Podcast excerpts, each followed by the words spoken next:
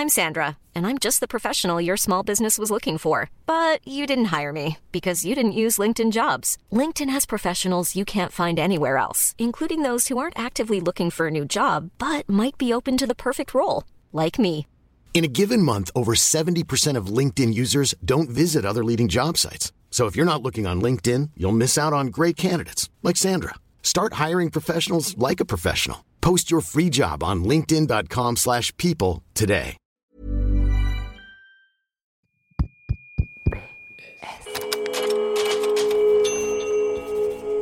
Chère école, une série de post-scriptum. Le podcast qui ouvre un nouveau dialogue.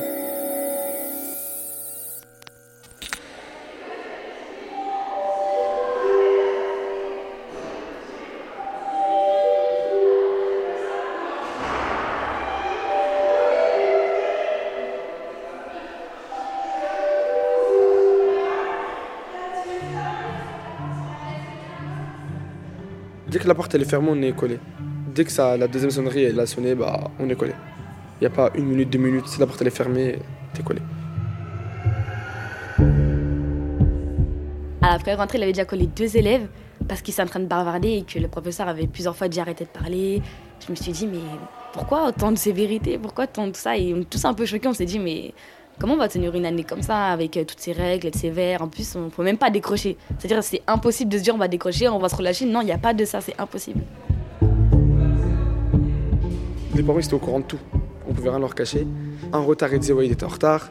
Il va être collé samedi. euh, Moi, je me suis dit, ah ben, enfin, un professeur euh, qui appelle les parents, un professeur qui est proche des parents et des élèves, c'est rarissime, carrément.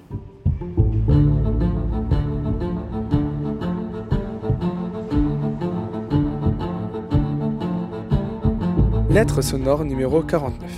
Cher prof, ah, c'est quoi déjà? Cher professeur, Cher, prof, pas, comme les autres.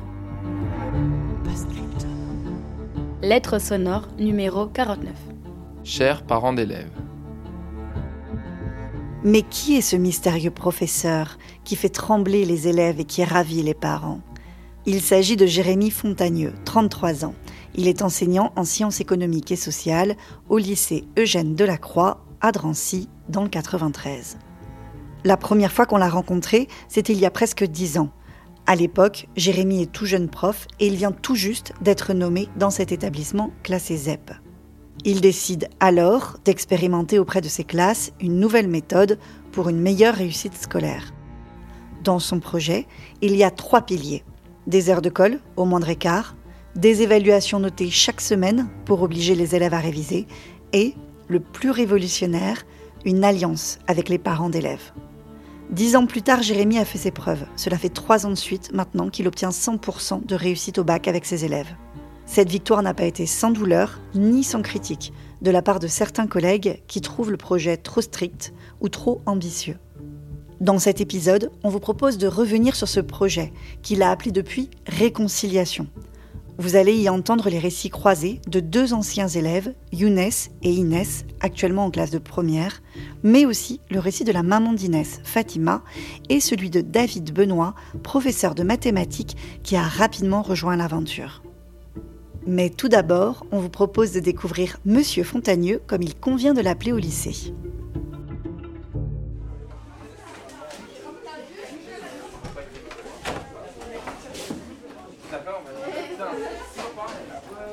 Vous distribue des exercices.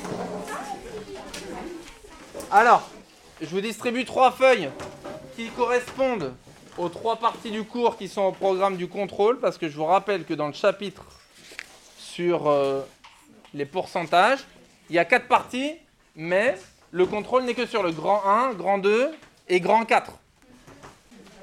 On y va s'il vous plaît Vous contrôlez les voix Beaucoup de professeurs n'y arrivent pas, beaucoup d'élèves n'y arrivent pas, parce que les professeurs travaillent chacun dans leur coin, sans se parler entre eux, sans parler aux familles. Les élèves euh, aussi travaillent chacun dans leur coin. En fait, il y a beaucoup d'individualisme dans l'éducation nationale. Donc du coup, finalement, comme on rassemble pas nos forces à la fois entre adultes et entre euh, adultes et enfants, tout le monde échoue. On y va, comme d'habitude. Avec voisins, voisines, et vous m'appelez s'il y a besoin. Après mon année de stage à Gagny, Je suis nommé au lycée Eugène Delacroix de Drancy à l'été 2012, dans la filière ES. C'est un lycée qui est très grand, c'est le plus gros lycée de l'Académie de Créteil. Lorsque j'arrive au lycée de la Croix, le taux de réussite moyen sur les dix années précédentes est de 70%. La moyenne nationale, elle est à 85% à l'époque. Donc on est 15 points en dessous de la moyenne nationale. Et c'est pour ça que je décide de mettre en place ce qui va devenir euh, le pilier principal du projet, euh, le travail avec les familles. Il faut que vous grattiez le plus possible. Il n'est pas très long le contrôle parce que le chapitre n'est pas très long. Il dure 35 minutes. Il y a 7 questions. Cher professeur, aujourd'hui, j'ai évolué, j'ai appris et j'ai réussi. Le premier semestre de l'année de seconde a été très difficile et très dur pour moi. Mais la manière dont j'ai changé grâce à votre méthode et votre confiance en moi a été plus que bénéfique. Et je voudrais vous remercier d'avoir cru en moi et de m'avoir aidé à être la meilleure version de moi-même. Je suis Inès, j'ai 16 ans et je suis en première générale au lycée Jeanne de la Croix à Drancy. Bah, je m'appelle Younes, euh, j'ai 16 ans. Je suis en première STMG. J'avais Monsieur Fontanier pour prof l'année dernière. Alors le premier jour au lycée, c'est vrai que ça m'a fait vraiment bizarre. Comme euh, le prof est venu me chercher, il nous a fait la visite du lycée. Et directement, j'ai vu que le prof il était sérieux, il était en costard. Je me suis dit, cette année, ça se voit, on va souffrir, mais ça m'a pas fait peur. Je sais que moi, il faut que me pousse pour que je reste euh, concentré. je me suis dit, c'est plutôt bien. On est tous arrivés en salle de cours, on s'est assis, il s'est présenté, il y avait aussi Monsieur Benoît, son collègue du coup. Ils nous ont un peu aussi euh, parlé euh, des conditions, que enfin, faut qu'on soit sérieux, faut pas qu'on soit comme ça, comme si. Ah d'ailleurs aussi, ils les appellent pas par nos prénoms. Ça veut dire ils appellent par nos noms de famille, ça veut dire madame, un tel, monsieur, un tel. Ça m'a un peu choqué alors que je me suis dit, ah, c'est comme ça le lycée, ça veut dire on me considère directement comme un adulte à l'âge de 15 ans. Ouais, j'ai dit, maman, le prof, il m'appelle monsieur Abbès, ça fait trop bizarre. mais j'étais choqué. Ma mère, elle rigolait. Elle m'appelait Monsieur Abbès, Monsieur Abbès, tout le temps, elle aussi, elle rigolait avec moi comme ça et c'était marrant. En fait, c'est pour nous mettre directement dans le bain. Vous savez, on était des grands, on arrivait bientôt dans l'âge où on allait commencer à travailler. Nous, on vous voit et lui, il nous vous voit. On se sentait tous respectés, on se sentait pas délaissés. Au niveau des règles aussi, ah oui, si en mode on arrivait une minute de retard, euh, on était collés deux heures de colle le samedi matin. Il fallait être très à l'heure en cours, de pas moins qu'une minute. On pouvait pas faire ce qu'on voulait. On avait compris dès le début de l'année que c'était très carré, que on était là pour travailler et pour apprendre. Et ils nous avaient directement dit qu'il contactait les familles, qu'il les appelait, qu'il envoyait des messages pour dire comment nous on était, pour dire les choses qui allaient pas aussi à nos parents. Je suis Fatima, j'ai 52 ans et je suis la maman d'Inès. On habite à Drancy et je travaille au conseil départemental de la Seine-Saint-Denis. Je suis euh, mère célibataire, donc je vis avec euh, Inès qui a 16 ans et demi aujourd'hui. Tout a commencé par un appel téléphonique euh, du professeur Monsieur Fontagneux, professeur des CES, établissement scolaire Eugène Delacroix à Drancy. Fin août, je me dis ah fin août, c'est un bon début, pourquoi pas. Et ensuite une rencontre physique avec tous les parents de la classe où là il présente sa méthodologie pédagogique, son projet. Et donc j'étais euh, émerveillée par sa présentation.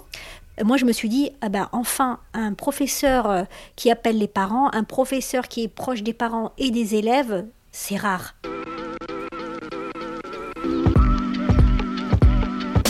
On leur dit, bonjour, on va être les professeurs principaux euh, de votre enfant. Est-ce que ça vous dit qu'on travaille ensemble pour favoriser le succès la réussite et le bonheur de votre enfant? Donc tous les parents nous disent oui, oui, formidable, c'est génial habituellement, les professeurs et les parents ne se parlent que quand il y a des problèmes. Là, ce qu'on aimerait bien, si vous êtes d'accord, c'est qu'on se parle tout le temps. Quand ça va, quand ça va pas, parce que plus on se parle, moins il y a de chances qu'il y ait de soucis. On les piège un peu, les parents, on est très gentils au téléphone, on leur dit ça va être génial et tout. Donc ils acceptent de venir au lycée. Et quand on les a au lycée, là, on les attrape en leur disant bon, on est euh, très sérieux comme professeur, mais sans vous, on n'arrivera pas à faire grand-chose. Donc est-ce que vous voulez bien nous aider? Pourquoi? Parce qu'on veut faire prendre de nouvelles habitudes aux élèves. On veut qu'ils euh, perdent l'habitude de tricher, de ne pas assez travailler. On veut qu'ils prennent l'habitude de venir en cours, d'avoir tout le temps leurs affaires avec eux, de faire des efforts, de se concentrer, de se battre. On veut qu'ils deviennent des adultes.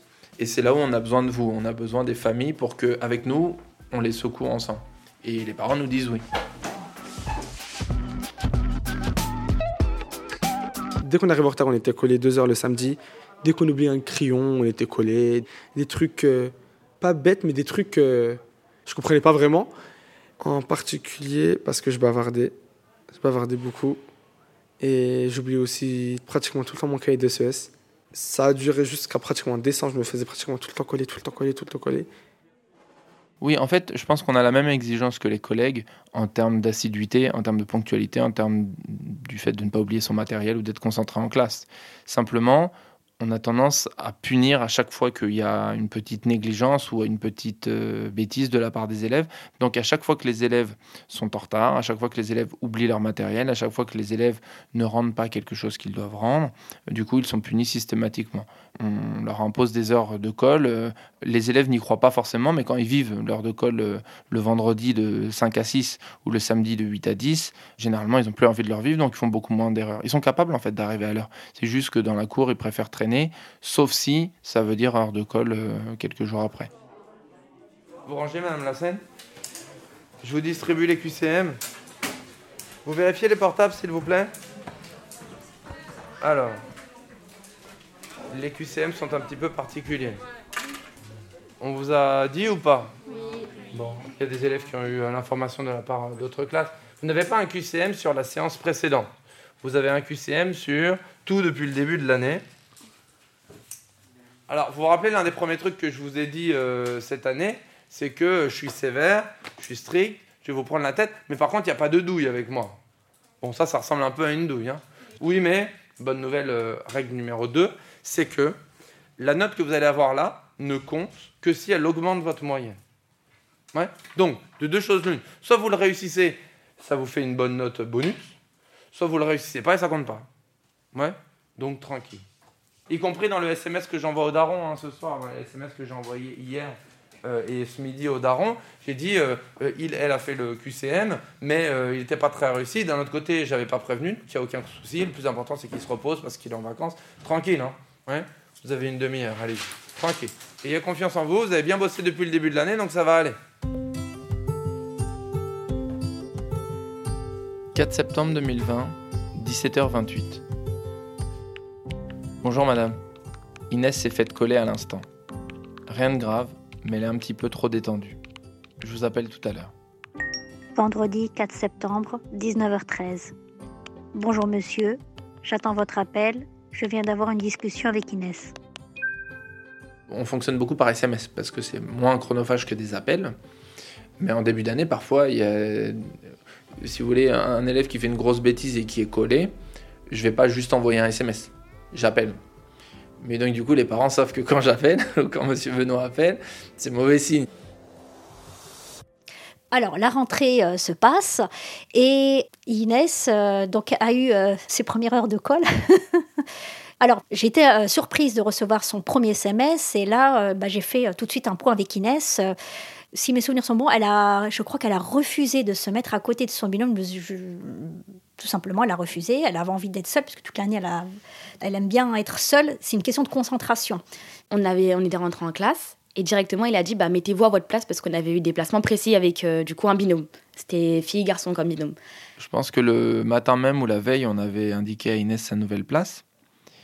Et que durant la séance qui a suivi, euh, le lendemain ou l'après-midi même, Inès euh, a voulu s'asseoir à une autre place et qu'on lui a rappelé tranquillement mais fermement que euh, sa nouvelle place euh, n'était pas là. Et il avait dit bah, Madame Annuaire, remettez-vous à votre place. À quoi elle a répondu Oui, mais. Et tout de suite, on l'a recadré en disant On vous a pas demandé votre avis. Et elle a répondu. Elle a dit Oui, mais à nouveau. Et j'avais dit Mais je suis à ma place. Et il m'avait dit bah, Donnez-moi votre carnet, vous êtes collé deux heures. Ça m'a un peu euh, choqué déjà le premier jour de cours, deux heures de colle. En plus, un samedi matin, ça fait assez mal. Ce qui s'est passé ce jour-là, c'est que Inès euh, a marqué sa désapprobation, son désaccord vis-à-vis du plan de classe. Euh. donc elle a fait une erreur que les élèves font parfois en début d'année, qui est d'exprimer leur avis au sujet des règles qui sont mises en place. Nous allons décider des choses avec lesquelles vous n'êtes pas forcément d'accord, que vous n'allez pas forcément comprendre, dont vous n'allez pas forcément comprendre l'intérêt, mais votre avis ne nous intéresse pas, vous allez juste faire ce qu'on vous dit. Je me serais jamais dit, ta première heure de colle, elle va marquer tout le long de ton premier semestre, parce que ça va être ça tous les samedis en fait. Et tous les samedis, ça a été ça. Bah, il y a des fois, je venais avec 30 euh, secondes de retard ou après la sonnerie. Parce que les transports en commun, il y a des fois, ils sont en retard, du coup, ça te met en retard. Le fait que je marche pas assez vite, le fait qu'en fait, y avait beaucoup de choses que, que se faisaient que j'arrivais pas à l'heure. Pourtant, euh, tous les samedis, c'était la même histoire. Mais je sais pas, j'arrivais pas, j'arrivais pas. Le samedi, ça pouvait aller de 2 à 4 heures. Il y avait même une fois une semaine de 6 heures de colle. Je comprenais pas en fait. Pourquoi moi toujours Parce que j'ai 30 secondes de retard, pour moi c'était pas euh, grave. Pour moi c'est quelque chose d'anodin. Puis même, euh, il y a des fois, ben, on n'était pas d'accord sur certaines choses, le professeur et moi, sur ces règles aussi. Il y a des fois, je me disais, mais bah, ces règles, des fois, euh, moi, genre, je les comprends pas, j'ai pas envie de les comprendre. On n'avait pas le droit de mettre les coudes sur la table, on n'avait pas le droit d'être avachi, on devait se tenir droit. C'est vrai que quand on est assez fatigué, ben, notre cœur il relâche, donc du coup, ce qu'on va faire, c'est s'étaler sur la table, mais on pouvait pas faire ça du coup. Euh, le soir, Fontaine, Monsieur Fontanier a appelé ma mère et il lui disait que mon comportement ça allait pas. Quand ma mère après raccroché avec le professeur, euh, elle venait me parler, du coup, elle voulait faire un point avec moi pour savoir un peu comment ça allait, savoir si c'était vrai ou si c'était des choses qui étaient fausses. Ben, moi, j'ai dit, ben, c'est la vérité. Il y a des fois, lui et moi, on n'est vraiment pas d'accord sur des points. Et des fois, c'est un peu dur pour moi aussi de me tenir droite. Et ma mère aussi, enfin, c'est pas qu'elle m'engueulait, c'est qu'elle me reprochait beaucoup, c'est mes retards. «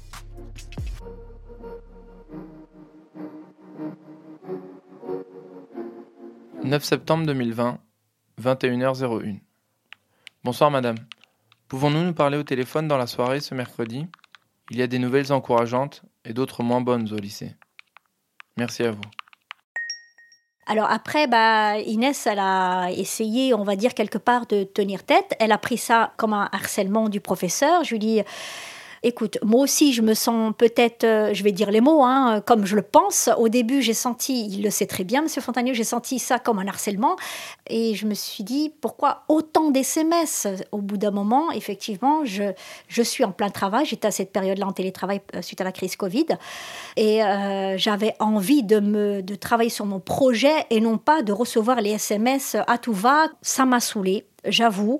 C'est sa méthodologie, certes, mais au bout d'un moment, euh, un SMS euh, à midi, par exemple, ou en fin de journée, où j'avais envie de respirer et de passer à autre chose. Pour moi, ça faisait beaucoup. Après, il y en avait tous les jours et j'ai trouvé ça... Euh, trop dense pour moi dans le fait de recevoir les SMS. Après, ces SMS sont très justes, le fond du SMS, mais c'est juste le fait de le recevoir où je me dis, qu'est-ce qu'il me veut ce monsieur Fontagneux? C'est pas possible. Qu'est-ce qu'elle a fait encore Inès? Mais le fait de recevoir, euh, je dirais entre guillemets, un mauvais SMS, un SMS qui dit euh, Inès sera collée, euh, oui, là, ça me contrarie beaucoup et du coup, ça me perturbe dans la concentration et je me dis bon ben, je pense que je vais faire une pause parce que là, c'est pas possible de travailler. Je trouvais que c'était très intrusif le fait que le professeur a appelé parce qu'il a appelé aussi à des heures tardives, enfin pas tardives, mais il appelait quand même vers des 19h, 20h, 18h. D'habitude, le soir, quand on rentre, on est un peu avec notre famille, on peut parler. Mais il y aura toujours un moment donné où bah, on sait très bien qu'il y aura le coup de fil de Monsieur Fontanier le soir. Donc ça veut dire que il y a des fois, on, bah, on va manger, mais bon, faut qu'on attende le coup de fil ou un truc comme ça. Ça veut dire que ça ne chamboulait pas notre rythme de vie. Hein. Mais juste, euh, on savait que le soir, il y allait avoir l'appel et que, bah, encore une fois, je vais avoir une leçon de morale, encore une fois, je vais avoir des problèmes, encore une fois, il y aura un truc à agir. Donc euh, son coup de fil, c'était un peu euh, une étape à redouter, on va dire comme ça. 21h30. Je vous mets les informations par écrit, madame. Nous en parlerons demain si vous préférez. Inès a encore fait des erreurs pénibles ce matin au lycée. Manque de concentration en classe, arrivée en retard après la récréation. Parlons-en au téléphone plutôt demain si vous le préférez donc. Merci à vous, madame, et à demain. Moi, j'ai fini par euh, essayer cette solution-là, un petit peu à mon corps défendant. À l'origine, c'était un coup de bluff de ma part. En fait, il y a 10 ans, en 2012, lorsque j'arrive à Drancy, durant les premiers mois de l'année scolaire avec les élèves de première dont j'étais professeur principal.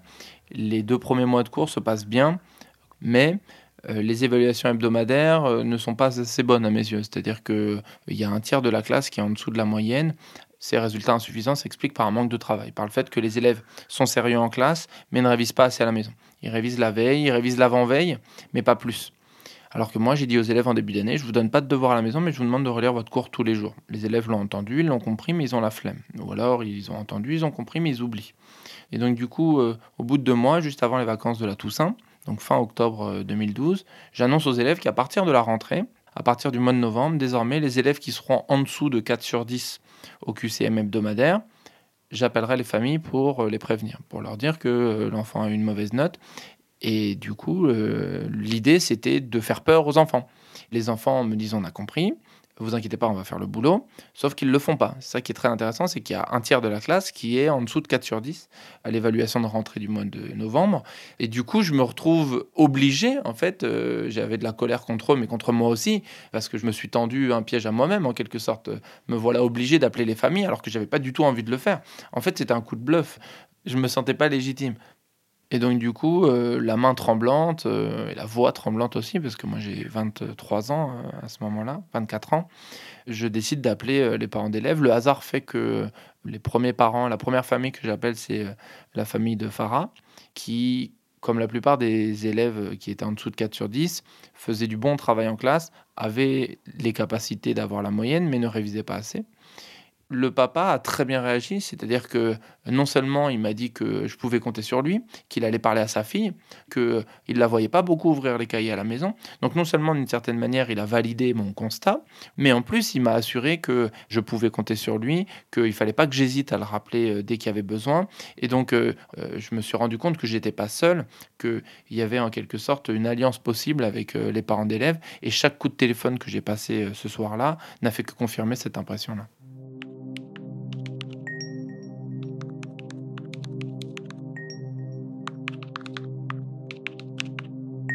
Il écrit beaucoup. Hein. C'est une classe de 23 ou 24 élèves. C'est-à-dire 24 euh, messages aux parents. Et c'était des messages personnalisés. Je me dis, comment il peut envoyer autant de messages et il répond Genre, dès qu'on répond, il répond directement aussi. Je me dit, c'est pas normal. Soit il a un truc devant lui, il a un, écran géant devant lui, il répond à tout d'un coup. Genre, euh, je me dis, c'est pas possible. Je me dis, soit il est vraiment, il est vraiment fort, soit il n'est pas tout seul derrière ça. En fait, je comprenais pas comment c'était possible. À un moment, je me disais, il était vraiment fou. Après, il y avait beaucoup de gens qui croyaient qu'il n'avait pas de vie à l'extérieur. Moi, quand je suis chez moi, j'ai plus envie de penser à l'école. Je me disais, c'est bon, genre, c'est le lendemain, je vais reparler de l'école. C'était plutôt ça, je me disais, comment c'est possible Genre, il en a pas marre de fois de l'école, tout le temps l'école, l'école, l'école, l'école? Pourquoi il mêle autant la vie de l'école et la vie personnelle? Je me suis dit, c'est bizarre, moi, déjà, je peux plus. Et vu comment il peut toujours euh, ramener l'école dans sa vie. Tout ce temps euh, où je recevais les SMS, ces temps d'heures de colle, ça me prenait autant d'énergie que ça prenait à Inès et au professeur. Donc je pense qu'on était tous les trois sous pression quelque part. Et je me dis, il n'a pas à me déranger sur mon temps de travail. On demande aux parents d'être sur la même euh, euh, longueur d'onde ou d'avoir le même discours face aux enfants. Et parfois, c'est un discours qui est ferme, qui est un discours de punition, qui est un discours de t'as fait une bêtise, donc du coup il y a une conséquence. Mais ça fait entrer l'école à la maison aussi. Donc souvent les élèves avaient l'habitude de se faufiler un peu ou de faire les filous. Euh, c'est le, dialogue un peu euh, le faux dialogue typique de euh, la maman ou le papa qui rentre à la maison qui dit ça va à l'école? Oui ça va et donc du coup, les parents vont pas forcément poser davantage de questions parce que ils connaissent pas forcément non plus euh, toutes les matières, les profs, etc. Ils vont pas fouiller dans leurs affaires. C'est des adolescents et puis c'est voilà. Et puis les parents n'ont pas forcément la force non plus de se battre chaque soir avec les enfants pour savoir s'ils ont du, des devoirs, etc. Non, mais ah non, on fait pas cours de SES e mercredi. Je vous en parle tout à l'heure. Je vous en parle tout à l'heure. On fera euh, étude. On... en parle tout à l'heure. On en parle tout à l'heure, wesh. On est en maths là. On se concentre. Bon, on y va s'il vous plaît. Putain. Vendredi 13 novembre, 16h20. Bonsoir monsieur. Je ne comprends pas. Vous la surveillez même dans les couloirs? Cela devient de l'acharnement sur ma fille. Sanctionner, c'est votre devise apparemment. Bien à vous. Chers parents d'élèves, après toutes ces années, vous avez fini par y croire vous aussi. Que votre enfant n'était peut-être pas fait pour l'école. Que l'école devait toujours rester ce lieu étrange, familier et inquiétant à la fois, mystérieux et qui ne se laisse pas approcher. Le temps a passé, les remises de bulletins se sont succédées, achevant de vous convaincre que vous n'aviez peut-être pas votre place aux côtés des enseignants pour permettre aux petits de réussir. Mais tout le monde se trompait à votre sujet, et vous les premiers. En fait, si vous êtes informés régulièrement et joignez vos forces à celles des professeurs, votre influence sur le destin scolaire des enfants peut être décisive. Les débuts vont être difficiles et vous allez souffrir de ne pas tout de suite y arriver ou de ne pas comprendre mais peu à peu, tout sera si beau.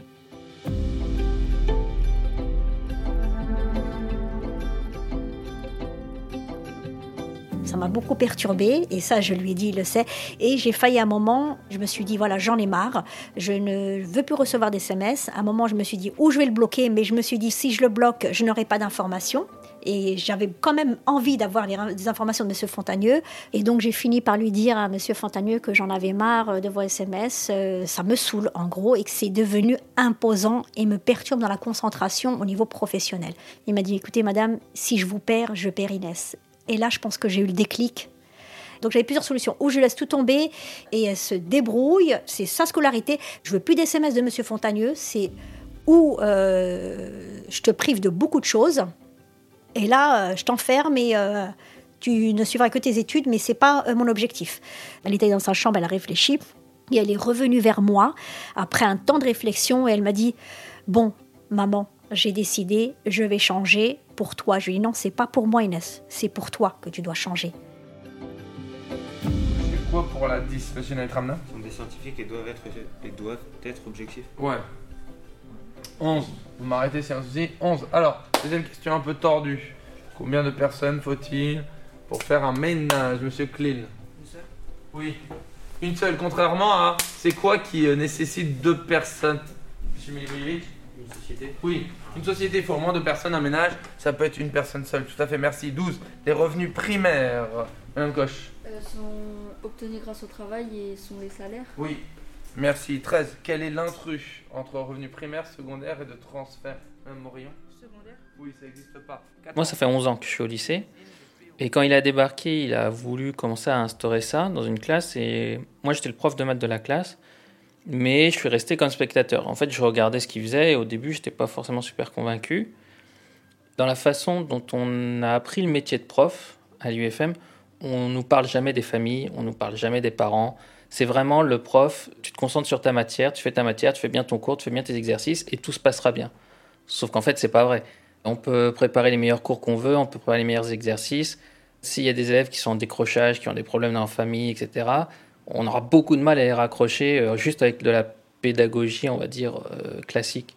Et du coup, quand il est arrivé la première année, moi, je l'ai regardé avec ce regard-là. Donc, c'est-à-dire, je m'étais dit, oula, il appelle les parents, mais c'est pas comme ça qu'on nous a appris à enseigner. Euh, mais à la fin de l'année terminale, quand j'ai vu l'évolution des élèves qu'on avait eu en première et comment ils ont fini l'année de terminale, ils avaient tellement gagné en maturité que je me suis dit que finalement, euh, ça devait marcher. Et du coup, au bout de deux ans, quand j'ai vu que la classe avait totalement changé, bah, je me suis dit, euh, bah, peut-être qu'en fait, il faut arrêter le classique et on va commencer un peu dans de l'orthodoxe, et voilà quoi. Depuis 4 ans, euh, du coup, euh, depuis 2017-2018, du coup, tous les élèves ont eu le bac, on est la seule classe du lycée à faire 100% chaque année. Des professeurs qui envoient des SMS chaque semaine, a fortiori des SMS personnalisés, ça donne l'impression que ça prend beaucoup de temps ou que ça représente une charge de travail qui est considérable. La vérité, c'est qu'en début d'année scolaire, on a plus de travail que les autres collègues parce que on va au contact des familles, on leur tend la main, donc on les appelle individuellement. Ça, ça prend du temps. Et donc en début d'année, il y a beaucoup de travail en plus parce que euh, il faut créer cette confiance-là. Mais ce qui est euh, magnifique, c'est que une fois qu'il y a cette alliance forte entre la maison et l'école, en fait, ça nous fait gagner énormément de temps. C'est-à-dire que les élèves, lorsqu'ils se rendent compte que les adultes sont sur la même longueur d'onde, ils font beaucoup moins de bêtises, on perd beaucoup moins d'énergie à courir après les élèves, on n'a plus besoin de faire la police en cours parce que les élèves sont sérieux, ils sont concentrés, ils font des efforts, ils savent qu'il y a une évaluation avec une note qui va être tout de suite transmise aux familles, donc ils font deux fois plus d'efforts en classe. Donc nous, ça nous fait gagner beaucoup de temps. Après, euh, des fois, je voulais être collé. J'ai déjà fait exprès d'être collé. J'arrive en retard. Pendant l'école, ils nous aidaient à préparer les contrôles. En fait, c'était une école bénéfique. C'était chiant de venir tôt, mais au final, j'apprenais quelque chose. Je venais un samedi pour apprendre. Ça nous préparait de ouf pendant les contrôles. C'était trop bien. J'ai déjà fait plusieurs fois, je crois, quatre ou cinq fois euh, pour venir réviser les contrôles de maths. Malgré tout ce qui s'est passé, j'ai souffert au début de l'année. Bah, je me suis dit, au final, euh, bah, c'est l'un des meilleurs profs que j'ai eu de ma scolarité. Les exercices de samedi, c'est la même technique Ouais Et la correction d'eau. Cher élève, après toutes ces années, tu as fini par y croire, toi aussi, que tu n'étais pas doué à l'école, que les études n'étaient pas faites pour toi. Les rêves disparaissent petit à petit, dans la violence du monde et le silence de la reproduction sociale. En fait, si tu te mets vraiment au boulot, Si tu ne baisses pas les bras, si tu te bats, tes progrès seront fantastiques. Tu vas grandir, sentir un feu intérieur formidable, découvrir les nouveaux horizons que les efforts rendent possibles. Tu aimeras bientôt à nouveau le travail, l'école, les autres, toi-même surtout. Jamais pour cent, fois 100. Parce que pourcentage, ça veut dire fois 100. Divisé par 3 ou 2 sur 3.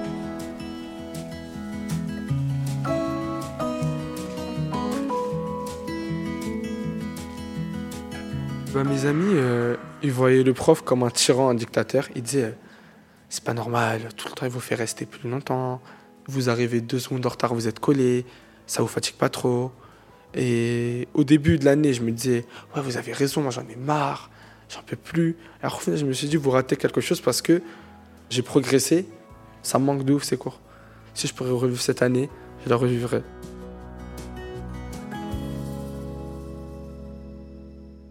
Cher monsieur Fontanu, tout d'abord, j'aimerais vous dire merci pour tout ce que vous avez fait pour moi. J'ai grandi, pris en maturité grâce à vous. J'ai aussi appris à ne pas me reposer sur mes acquis et à toujours me pousser moi-même vers le haut. Vous avez été une figure paternelle pour moi et je vous remercierai jamais assez d'avoir fait de moi la personne que je suis aujourd'hui.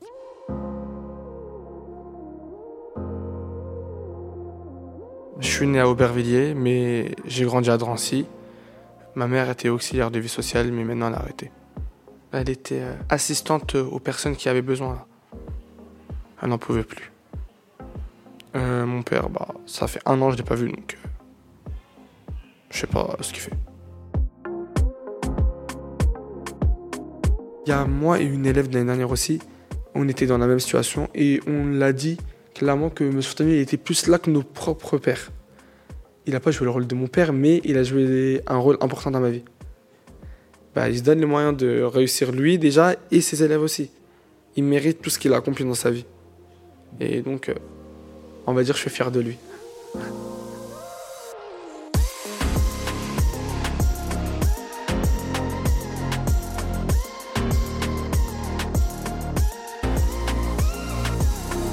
J'ai grandi euh, dans les Hauts-de-Seine. Mes parents sont des euh, cadres et professions intellectuelles supérieures. Ma mère était euh, journaliste écrivaine et mon papa était éditeur. Donc j'ai grandi dans une grande maison bourgeoise avec plein de livres partout. j'ai hérité d'un très fort capital culturel, scolaire de la part de mes parents qui avaient fait des études longues. Et du coup, je suis entré à Sciences Po Lille après mon bac. Et il se trouve qu'à Sciences Po Lille, il y a parmi les masters possibles, une préparation au concours de l'enseignement en sciences économiques et sociales. Et donc, en fait, de façon euh, pragmatique, si je puis dire, à la fois parce que j'étais à Sciences Po Lille et qu'il y avait cette préparation-là au CAPES et à l'agrégation de sciences économiques et sociales, et parce que j'avais envie de faire de la philosophie, mais qu'il fallait bien payer un loyer, en quelque sorte, il fallait remplir le frigo, si je puis dire, je me dis que je vais devenir fonctionnaire. J'avais pas du tout la vocation de devenir enseignant. Et mon collègue euh, David non plus, ça qui est intéressant, tous les deux, on est devenus professeurs pour de mauvaises raisons. Moi, euh, je pense que j'avais aussi une vision caricaturale du métier. Et quand je commence, du coup, en 2011, à Gagny, durant mon année de stage, je pense que je ne vais pas enseigner pendant longtemps. Et c'est la rencontre des élèves qui me fait changer, parce que je m'en rends compte, non pas à l'échelle de ma classe, mais à l'échelle de certains élèves euh, très courageux, une élève en particulier qui fait beaucoup d'efforts, qui travaille deux fois plus d'une certaine manière pour surmonter ses difficultés scolaires, et grâce à ses efforts considérables, sortir la tête de l'eau. Mais c'était la seule élève de la classe qui avait fait ça. C'est-à-dire que pour le reste de la classe, les élèves bons à la fin de l'année étaient bons, les élèves moyens à la fin de l'année étaient moyens, et les élèves faibles, un tiers de la classe, étaient faibles. Donc finalement, je n'avais eu aucun impact sur la destinée scolaire des élèves, et donc j'avais l'impression que je n'avais pas bien fait mon travail ou que je n'avais pas eu d'effet sur les enfants et que finalement je n'étais qu'un rouage du système scolaire en France qui est une machine à reproduire les inégalités. Et donc du coup j'avais de la colère vis-à-vis de moi-même parce que finalement j'avais vraiment l'impression de ne pas du tout avoir rempli mon rôle, de ne pas du tout euh, avoir fait en sorte que l'école joue son rôle d'ascenseur social qu'elle ne joue pas en France. Donc euh, j'avais l'impression d'avoir été inutile et je souffrais beaucoup de ça. Et je pense que c'est quelque chose qui tue beaucoup de professeurs, parce que c'est un métier qui est difficile, le métier d'enseignant.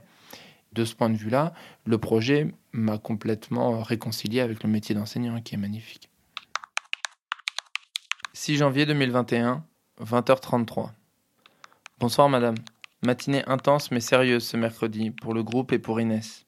Même si elle manque parfois de concentration, Elle était encore une fois au travail et les anciennes bêtises ont disparu. La vraie Inès apparaît de plus en plus et elle est superbe. Il a fallu beaucoup d'efforts, vous et nous, mais nous sommes en train d'y arriver. Continuons ainsi surtout. Bien à vous. Mercredi 9 décembre, 21h01. Oh, c'est très encourageant. Merci pour cette bonne nouvelle. Bien à vous.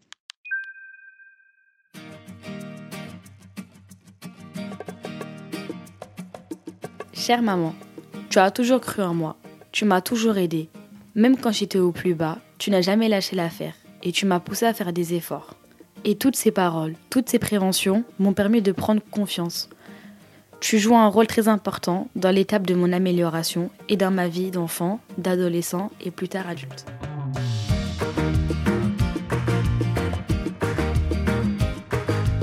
Le changement, il a eu lieu vers vraiment décembre-janvier. hein. Et jusqu'à la fin de l'année, après mon deuxième semestre, ça s'est très très bien passé. Essayé d'être euh, dans mes devoirs un peu plus à cheval. Je faisais bien mes devoirs. euh.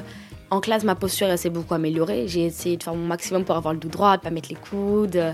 Et tous les points qu'il m'avait dit, maintenant, je les garde encore en tête. Et ça m'a vraiment aidé pour le second semestre. Et même encore lors d'aujourd'hui, bah, il y a des fois, je fais encore des efforts sur moi-même, en fait. Et je me rappelle ce que mon professeur de seconde me disait, en fait. Il nous a vraiment préparés à être euh, des futurs étudiants, des futurs adultes sur certains points.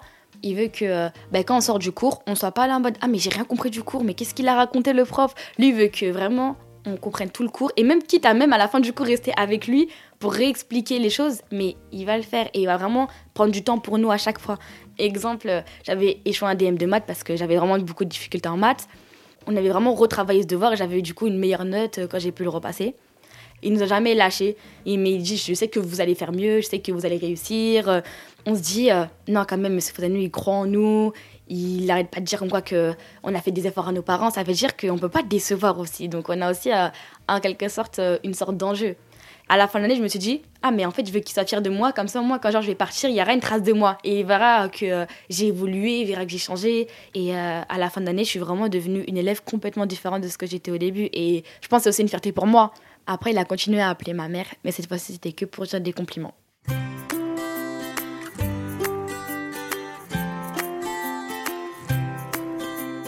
Chère Inès, ton début d'année de seconde au lycée fut difficile, mais il faut en tirer les points positifs. Tu es ma fille et je suis fière de tes progressions suite au projet de ton professeur. Tu as les clés en main pour réussir et tu as mon soutien en plus de mon amour. Et moi, j'en voulais toujours plus parce que moi, je voulais pas. J'ai dit à M. Fontagneux, je ne veux pas d'échec. Je veux pas d'échec. Mon bac, par exemple, je l'ai repassé deux fois. Étant l'aîné de la famille, j'ai toujours aidé mes frères et sœurs dans les devoirs. J'aurais toujours apporté, puisque mes parents me disaient Fatima, on compte sur toi. Aide tes frères et sœurs. C'est vrai que ça n'a pas été facile. hein. Et quand on est. euh, issu d'une famille nombreuse et on, on vit euh, quatre dans une chambre, on n'a pas son espace pour travailler. Je le faisais bah, sur mon lit, avec du bruit, bien que mes parents ont toujours dit les études, les études, les études, les études. Peut-être que c'est ancré dans ma tête et pour moi c'est aussi pour Inès les études, les études c'est pareil. Donc je dis Inès pas d'échec. Pourquoi c'est important l'école pour mes parents? C'est parce que ben, mes parents ils sont issus d'origine algérienne, ils n'ont pas euh, fait d'études et ça me fait plaisir de voir que j'ai réussi quelque part et Inès elle a réussi quelque part. Réussir vos exercices, mais je vais pas réussir. euh, vous allez y arriver parce que vous y êtes déjà arrivé. Vous avez eu- Parce que c'est pas la même chose quand on arrive au contrôle. fait de la même manière, oui, c'est possible. Sur les trois dernières promotions, il y a 25% des élèves qui vont en classe prépa. La moyenne nationale, c'est 7%. Au lycée, c'est moitié moins. C'est 2, 3, 4%. Donc c'est un élève par classe au, au grand maximum. Deux élèves parfois. Mais pour aller en prépa, il faut non seulement avoir de très bons résultats, mais il faut surtout avoir une confiance ou une euh, ambition qui est forte. Il y a beaucoup d'autocensure euh, parmi nos élèves, y compris qui sont capables d'aller en prépa, mais ils ne le demandent pas parce qu'ils pensent que c'est pas fait pour eux. Ce qui fait qu'à l'heure actuelle, la moitié, 50% des étudiants de classe prépa sont d'origine sociale favorisée. Ce sont des enfants de cadre, mais les prépas sont gratuites. Certains de nos élèves à Drancy pourraient y accéder, ils ont le niveau. Ils ne demandent pas à la prépa parce qu'ils se sentent illégitimes. Ils ont en fait intériorisé le mépris social. Il y a une différence, pardon, par rapport aux exercices de samedi. J'ai rajouté en haut de chaque feuille là où les formules à retenir. Ok, donc c'est à la fois des exercices de révision et une fiche avec euh, ce qu'il faut retenir, quoi. Euh, moi, plus tard, j'avais travaillé dans le commerce international. J'ai envie de faire euh, agent euh, d'import-export. Je pense que je vais aller déjà jusqu'à bac plus 5. Et après, on verra où la vie me mène. Le passage de M. Fontenay dans ma vie, bah, ça m'a beaucoup apporté. Il m'a aidé pour l'avenir parce qu'il nous a formés. La correction au dos, vous checkez à chaque fois? On voit les élèves grandir, les élèves sont très reconnaissants, les familles aussi. En plus, maintenant, ça fait 10 ans qu'on a, on a une réputation. Il est rare maintenant, enfin sans exagérer, il est rare maintenant quand on marche dans Drancy qu'on croise pas soit un ancien élève, soit un, petit frère, grand frère d'ancien élève, soit des parents, et qui à chaque fois sont très gentils, sont très euh, bienveillants. Et donc du coup, c'est beaucoup de, reconnaissance et d'amour euh, qui nous accompagnent. Chère maman, toi qui as toujours été là pour moi, qui m'as soutenu et m'a poussé à donner le meilleur de moi-même, je te serai toujours reconnaissant. Je t'aime, Younes.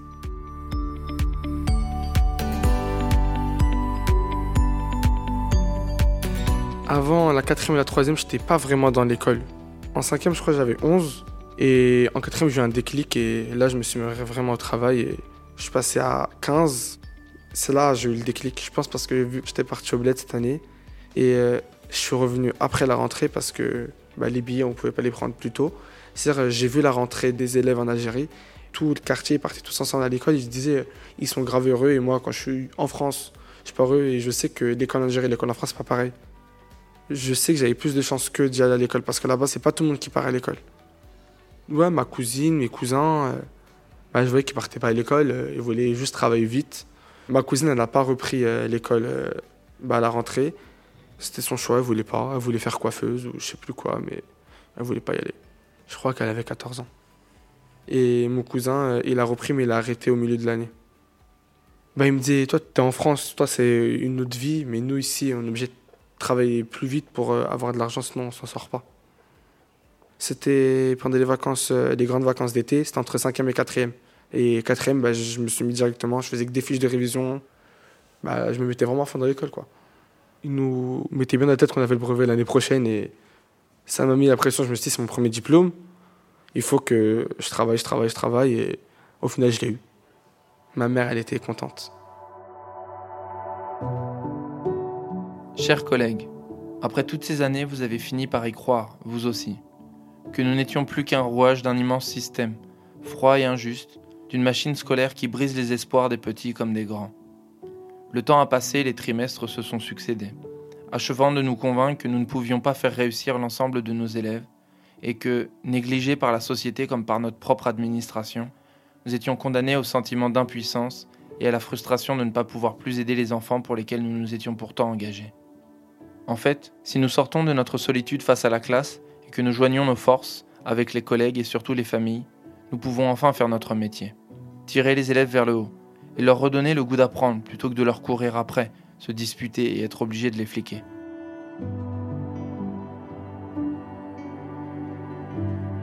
Du coup, l'objectif, c'était de mettre fin à l'échec en quelque sorte euh, au sein des classes. Pendant plusieurs années, on n'y est pas arrivé. Il y avait toujours un, deux, trois ou quatre redoublants. Et puis, petit à petit, le nombre de redoublants a diminué. Et enfin, en 2017-2018, on a réussi à faire 100% de réussite au bac sur une classe de 33 élèves. On a réussi à le faire l'année suivante, en 2019, puis en 2020, puis en 2021. On espère le faire à nouveau en 2022, ça ferait cinq fois à la suite. Donc euh, aujourd'hui, on a l'impression et on croit qu'il est possible d'affirmer que cette méthode qu'on a élaborée a mis fin à l'échec scolaire dans nos classes. Ça nous a pris 10 ans puisque le projet a commencé en 2012. Maintenant, l'objectif, euh, la deuxième phase en quelque sorte pour les 10 années qui viennent, euh, c'est de diffuser cette méthode-là. Nous, on a le sentiment d'avoir conçu une sorte de boîte à outils qu'on a envie de partager avec les collègues qui sont intéressés par euh, le travail avec les familles, c'est-à-dire que on veut pas du tout forcer les, professeurs. Chaque professeur enseigne comme il le sent, comme il le est. Du coup, on veut seulement s'adresser aux collègues qui euh, se disent pourquoi pas essayer avec les familles. Et c'est la raison pour laquelle, depuis un an maintenant, on médiatise le projet. Et c'est la raison pour laquelle il va y avoir un livre qui va sortir et un film qui va sortir, de façon à diffuser cet espoir qu'il y a à Drancy et de proposer aux collègues qui sont intéressés de s'emparer de cette méthode. On a bien bossé entre septembre et euh, décembre. On fera de même entre euh, janvier et mai. Euh, Reposez-vous pendant les vacances du coup. Rechargez les batteries. Au revoir.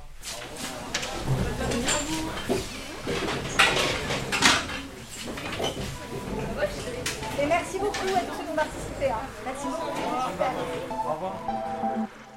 Vous venez d'écouter une lettre sonore de Postscriptum, le podcast qui propose d'ouvrir un nouveau dialogue. Si vous voulez connaître les coulisses de nos tournages, n'hésitez pas à vous abonner à notre newsletter. On vous y propose des bonus sonores et vous trouverez le lien dans le texte de cet épisode. À bientôt!